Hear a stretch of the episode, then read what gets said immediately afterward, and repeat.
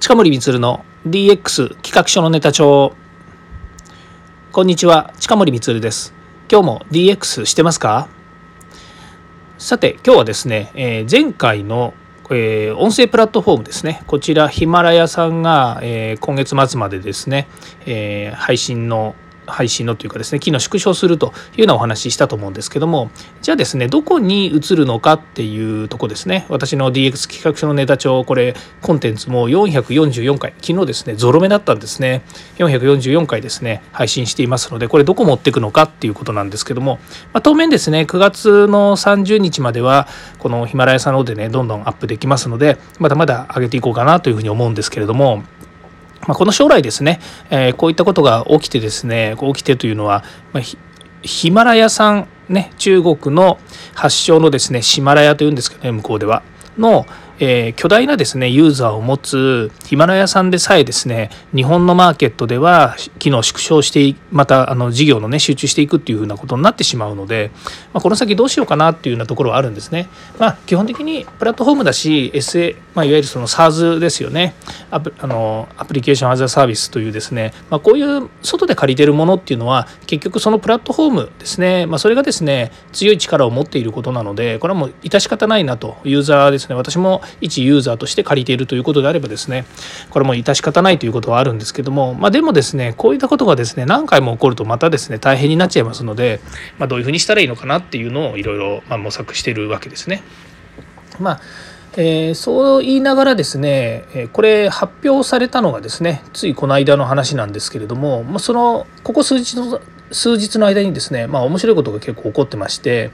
あの実はまあまあ、一番最初に出てきたのがヒマラヤとですねスタンド FM がお知らせということで発表したんですね。どういうことかというとスタンド FM さんというのもですね、えー、これも音声配信プラットフォームを持っている会社なんですけどもそこがですね、えー、引き続きそのスタンド FM でヒマラヤの配信をですね、えー、皆さんにお届けしていきますよということで音源データをですね簡単に、えーと、スタンド FM の方に移せるサービスをするということで、まあ、ここはですねスタンド FM の社長のですね中川綾太郎さんという方なんですけどもこの方とシマラヤジャパンの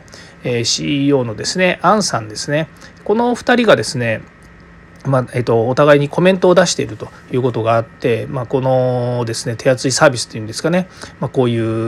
うことこういうことっていうのは今ヒマラヤがですねスタンド FM と一緒にですね、え配信者を守るリスナーさんを、え守るということでですねこういう企画を出したということはですねこれはすごくあのもうこっちとしてはすごく助かることなんですね。からもう一個はですね、えヒマラヤのえ方とどういうふうにお話をしているのかっていうのは見えないんですけども Radiotalk っていうやはり音声プラットフォームがあるんですね。でこの Radiotalk っていうのも結構国内では大きなプラットフォームなんですけどもここがですね、まあ、今後、えー新しいですね、この移行の方法っていうのをですね、提示するということで、今、えー、これ、ノートの方なんですね、ノートというところにですね、情報が上がってるんですけども、あの、えー、移行のですね、手続きができますよと。で、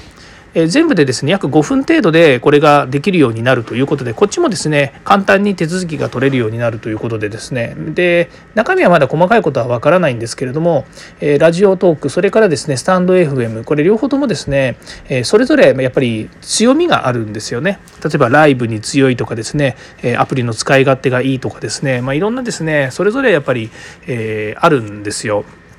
で私がもともとそのヒマラヤというですねプラットフォームを使ってたっていうのも結果的に言うとその使い勝手が良かったっていうことそれから中国の、え巨大なユーザーがやっぱり使っていて、えプラットフォーム自体にですねやっぱりし何ですかねそのプラットフォームの、えー、何でしょう出来がいいというんですかね、まあ、ある程度安心して使えるよねというところでですね、え、ヒマラヤの方を借りていたということなんですね。まあ、もう一個はあの横島のあれですけれどもアップルアマゾン Spotify、えー、どこでしたっけ？えっとそうですね、まあ、そういうですね他のところへ、えーの、えー、と配信もですねあのポッドキャストとしての配信もできるということがありましたので、えー、あそうですね。あと Google ですよね。でありましたので、まあ、そこが使えるということもあってですね、まあ、それが手軽に構築できるということがあって、え、ヒマラヤさんの方を使ってたということになりますので、まあ、今後ですね例えば今回のそのスタンド FM さんそれからえっ、ー、とラジオララジオトークさんですよねでこのどっちかにまあ行くという手立てがあるということですね。でまあこれはですねあのニュースで発表されていますのであのこういったですねあの手厚いサービスというかですね音声業界っていうんですかね音声配信業界を取り巻く、えーまあ、いわゆる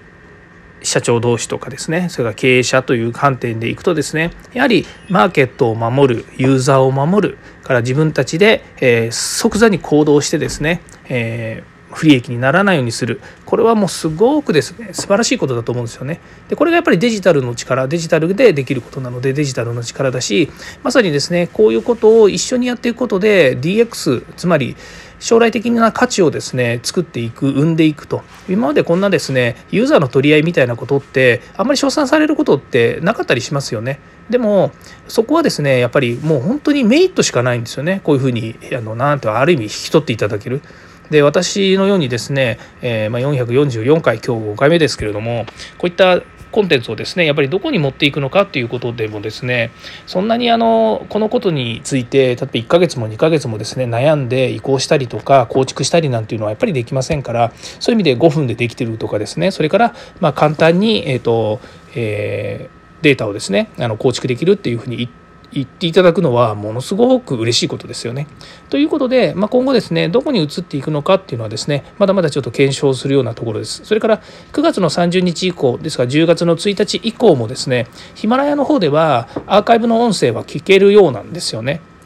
まあ、ストックというふうに言ってますけども。なので、まあ、それを使っていくそこの場所も使っていくということになるかもしれません、まあ、その辺もですねまだあの方針決定してませんけれどもここ数日の間にですねやはりこうデジタルを取り巻く音声配信デジタルを取り巻くですねこの環境こういったものにですね、えー、関係者がですねものすごいスピードでこう関わって、えーね、フォローしているということに関してですねものすごく私としては温かい嬉しい思いを抱きましたので皆様の方にご報告させていただきました。またですね詳細についてはご連絡をしますので是非この番組ですね引き続き聞いていただければというふうに思います。はい今日もですねここまで聞いていただきましてありがとうございました。また次回もですね DX に役立つ話題やネタを提供していきます。よかったらいいねやフォローコメントお願いいたします。近森光でした。ではまた。